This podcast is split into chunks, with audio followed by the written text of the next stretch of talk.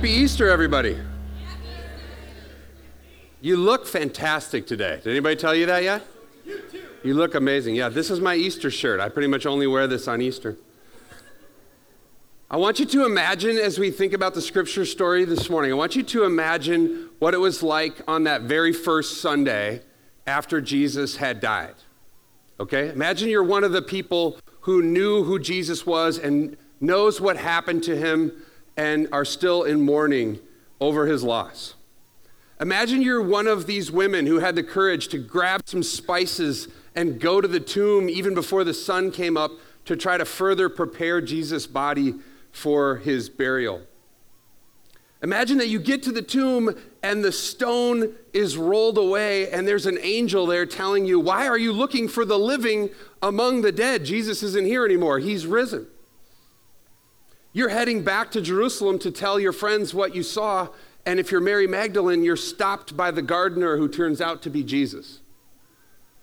You get back to Jerusalem and you're telling these stories and you're saying, We think Jesus is alive. We couldn't find him in the tomb. And all of your friends, even the people who were closest to Jesus, say to you, That sounds like nonsense. We don't believe you.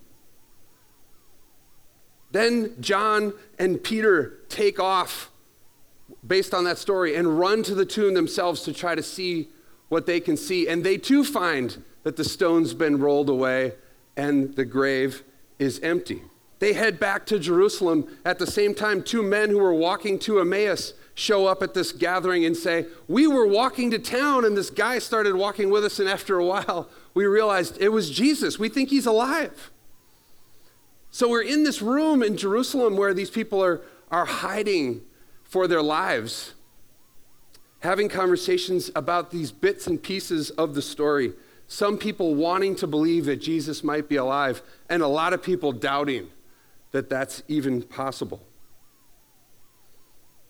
In, in every one of these encounters and every one of these pieces of the story, the people who encountered Jesus had um, even those who directly saw the empty tomb, had some trouble believing that he really had come back to life.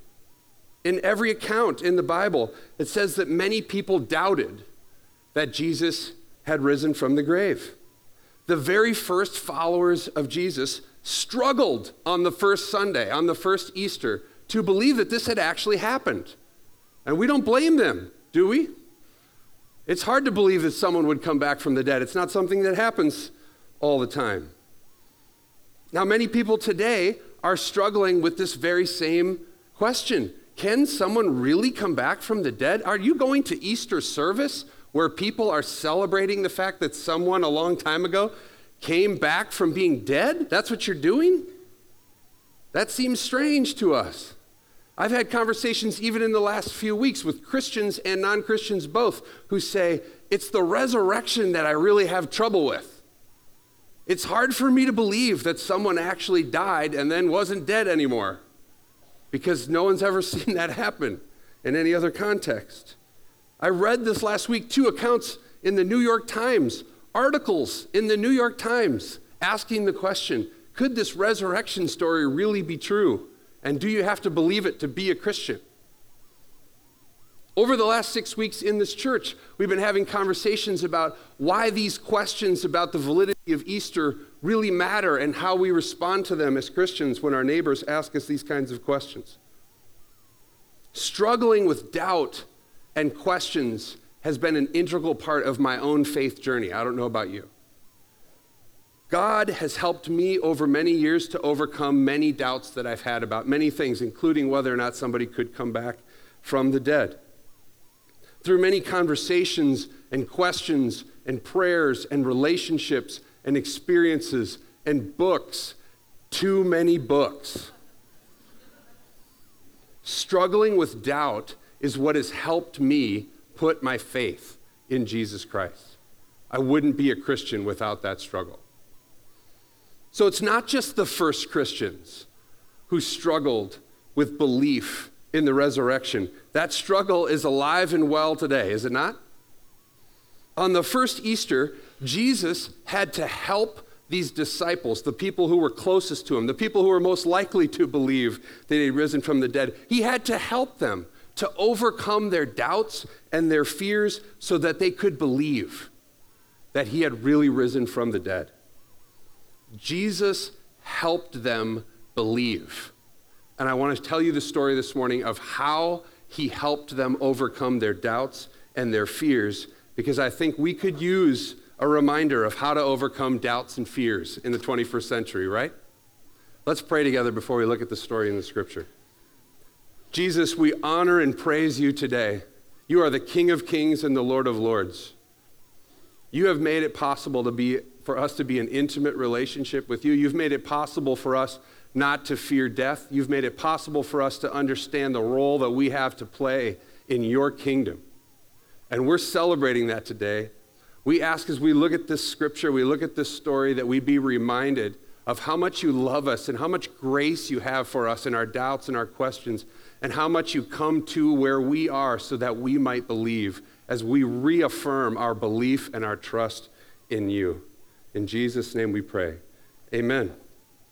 In Luke chapter 24, here's how the story continues from picking up some of the threads that I just re- uh, reminded you of. Verse 36. While they were still talking about all of these things that had happened, Jesus himself stood among them and said to them, Peace be with you. They were startled and frightened, thinking they saw a ghost. He said to them, Why are you troubled? And why do doubts rise in your minds? Look at my hands and look at my feet. It is I myself. Touch me and see. A ghost does not have flesh and bones, as you see I have. When he had said this, he showed them his hands and his feet. And while they still did not believe, while they still did not believe it because of joy and amazement, he said to them, Do you have anything here to eat? They gave him a piece of broiled fish, and he took it and ate it in their presence. Jesus knows that these people need help to believe in him, to trust him. In this scene, on this Sunday night after Jesus had died, the people who love and follow Jesus are gathered together. They're putting together these stories. Some people are ready to say, He is risen. And other people are kind of going, He's risen indeed. And other people are going, He's risen? And that's where they are. And then all of a sudden, just whoa, Jesus is right there in their midst and greets them the way he had greeted them many, many times by saying, Peace be with you, shalom. In all the anxiety and fear and questions that you have right now, I'm here and I offer you my peace. It's one thing to believe in the idea that Jesus came back from the dead, and a totally different thing to experience being in Jesus' presence and seeing him face to face, right? The disciples were shocked. The disciples were afraid. They thought they saw a ghost. They needed help to believe that Jesus was really, really alive. And so, how does God respond to our doubts and our questions? Jesus could have easily not appeared to anyone and said, Isn't it obvious? There's an empty tomb. I'm not there anymore. There's an angel. What else do you need to help you accept this reality? He doesn't say any of that. He comes right to them again, the way they need him to, and says, Peace be with you. He helps them believe through his presence. He shows them his body. He shows them the hands. He says, Look, this is where they put the nails. Touch me if it helps you. Pass that terrible fish you have. Because it's probably terrible, right? They're not eating great salmon, they're eating broiled fish. Has anybody had broiled fish? It's terrible. Pass the fish. Pass the fish, and I will eat it and show you that I'm not a ghost.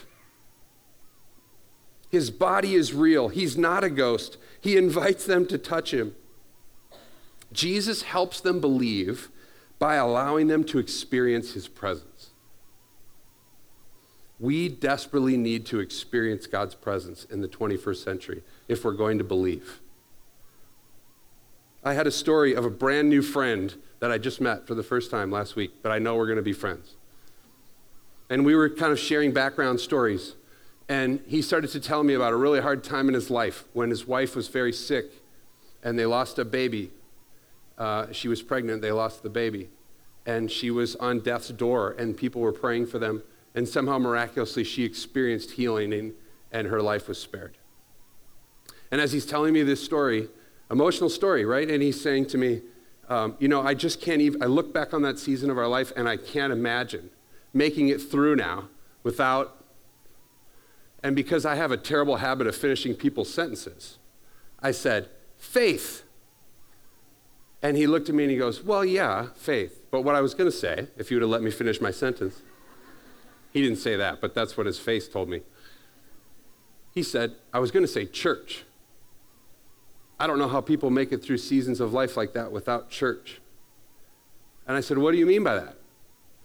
He said, I, can't express to you the care and concern that we received and the help that we received and the prayers that we received when I thought I was going to lose my wife and we had a one and a half year old baby. My faith was strengthened because of the way that the church responded in one of my most desperate times. We don't get to experience seeing Jesus face to face right now, right? The way the early Christians did, but we experience Jesus in the 21st century through the work of God's Spirit present in the people who have put their trust and their faith in Jesus Christ. When the church is really the church, when it is at its best, when it is what God created it to be, it's Jesus with skin on among us, right? I think this is one reason why having a bad church experience, some of you have had bad church experiences, and at Mill City, we've learned that one of the purposes of our church is to try to help people who have had hard church experiences give church another chance. I think one of the reasons why those experiences are so devastating is because in our hearts, we know that what church is supposed to be when it's at its best is that we would experience Jesus in real life through each other. And when that goes badly, it's, it's hard to even hold on to your faith, isn't it? Some of you have questioned your faith and your Christian faith because your experience in some churches have been so bad. Since we can't see Jesus in person right now, we have to experience Jesus through the people who know him and believe in him. That's what he calls us to do is be witnesses of his in this world. And when that doesn't happen, it's very difficult to get past it. So Jesus wants us to experience him. One of the ways that Jesus helps us to believe is by experiencing him through the presence of God's Spirit and through the work of the church in the community. This is why being the church matters so much in the 21st century. People need to know that faith is real, not just an idea. But it wasn't enough for the followers of Jesus to see him and to experience his presence. They also needed to understand the whole story. So here's what he says next to them he says, This is what I told you while I was still with you. Everything must be fulfilled that is written about me in the law of Moses, the prophets, and the Psalms. And then he opened their minds so they could understand the scriptures. He told them, This is what is written the Messiah must suffer and rise from the dead on the third day, and repentance for the forgiveness of sins will be preached in his name to all nations, beginning at Jerusalem. Jesus helps them believe by opening their minds so they can see the big picture of God's story across all of Scripture. And no one really knows exactly how he did that or what they heard or what he said. Lots of people wish they knew how he did that or what he explained to them. Uh, and since there are no experts on this, I'm going to tell you what I think he said, okay? This is purely hypothetical on my part. But I think he helped them to understand that Jesus is the fulfillment of the whole story of Scripture and that Jesus is the center of the story at every part. So when the world was created, they had to understand that Jesus didn't just appear when he was born to Mary, he was, he was existing at the beginning of creation. God created the world through Jesus. And when sin entered the story through Adam and Eve, God already knew that Jesus was the solution to the effects of sin in the world. And when God promised to bless the whole world through Abraham's descendants, he had Jesus in mind. When the people of Israel entered into the new land that God promised to them so they could worship God at the temple, it was a precursor to understanding that through faith in Jesus, we all can experience God's presence in our life every day. When Israel broke their covenant with God and was sent into exile, the prophets promised that a Messiah and a Savior would come, and they were talking about Jesus. At every point in the scripture, Jesus is the center. He helped the disciples understand in this room, gathered with their doubts. See, this is how the story all points to me. I am the cornerstone. The biblical story is authenticated. Isn't authenticity the most important thing in the world these days? The biblical story is authenticated by the risen Jesus. We can trust it because Jesus rose from the dead.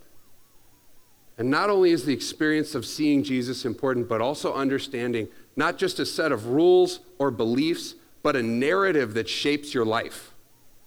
A narrative that shapes the life of all of creation. And Jesus is saying, Here, let your mind be open to understand the whole story. Because, because this story is true, forgiveness is free for anyone who would accept it. Amen? So Jesus helped these first disciples through both experiencing his presence and understanding the story. And then the last thing he does for them is he gives them a role to play. Let me read you these last two verses here. He says, You are witnesses of these things, everything that's happening. I'm going to send you what my Father has promised, but stay in the city until you've been clothed with power from on high. This is a really important part. It might seem like the next step, but it isn't the next step. It's part of being able to believe. Not only did they need to experience Jesus, not only did they have to understand the whole story, but they needed a role to play. They needed a, a, way to participate in what God was doing right in front of their faces. So he helps them to understand by giving them a role as witnesses he says, Wait for the Holy Spirit to be given to you, and then you're going to go to the ends of the earth telling this story and helping people experience Jesus Christ. They are sent out to preach repentance for the forgiveness of sins in Jesus' name, beginning at Jerusalem. So, in the past, Jerusalem was the place where everyone would gather because that's where God was. And what Jesus is saying to them here is now we're going to start at Jerusalem, but it's the hub now. It's not the destination.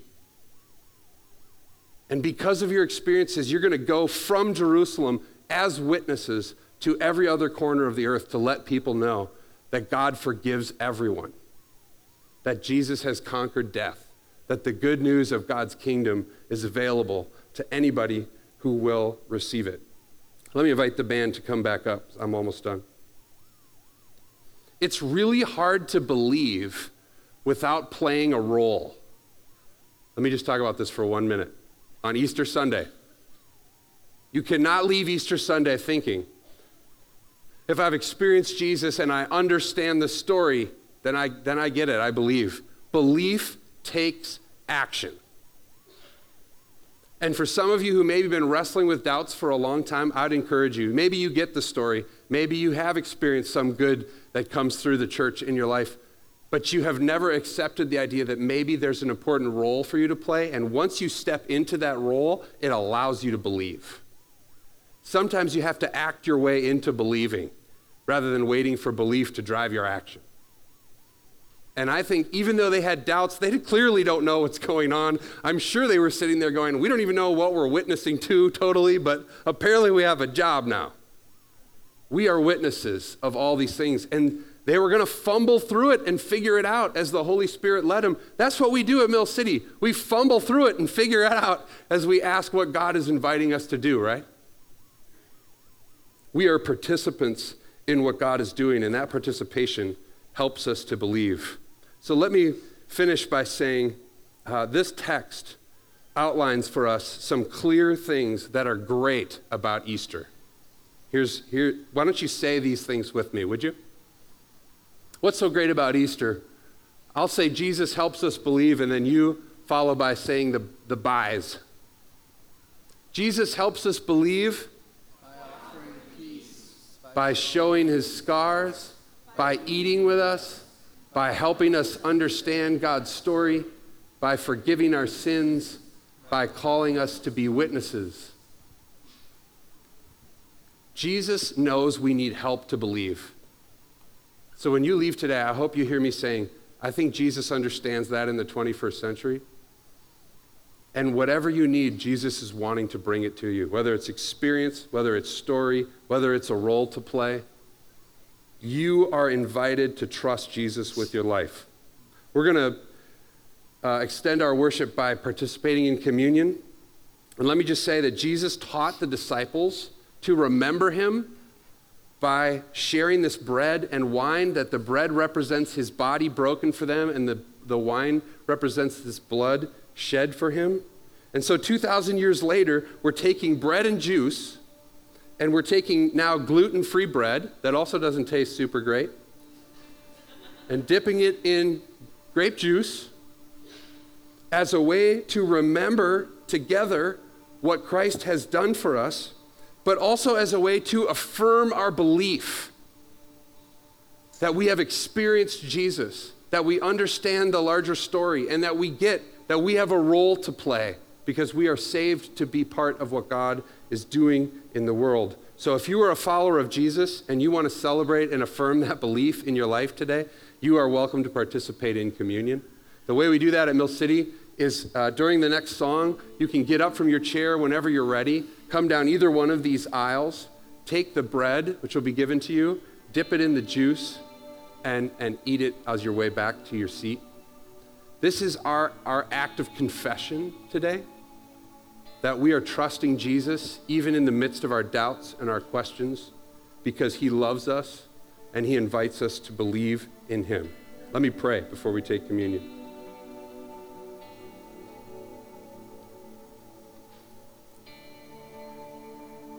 Jesus, I love the story of the gentleman who says to you, I believe, help my unbelief.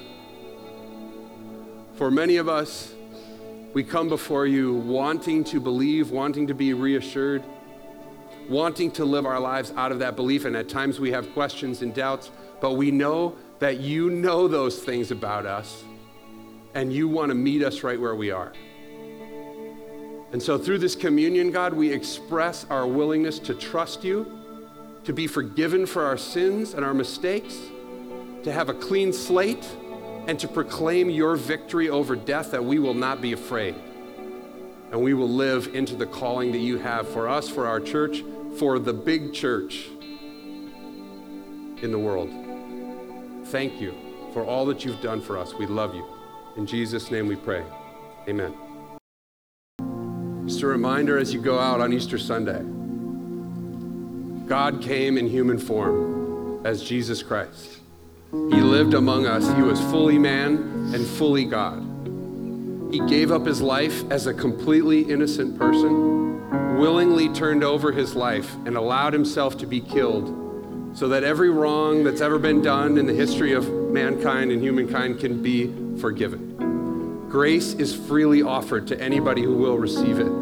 Place their trust, their belief, their faith in Jesus Christ as their hope. And if you have received that and believed in it, then you have eternal life that starts now and continues forever. And in the end, Jesus will return and make every wrong right and defeat, defeat sin and defeat death and return the world to the way in which God intended it to be. This is the good news of God's kingdom on Easter. God bless you.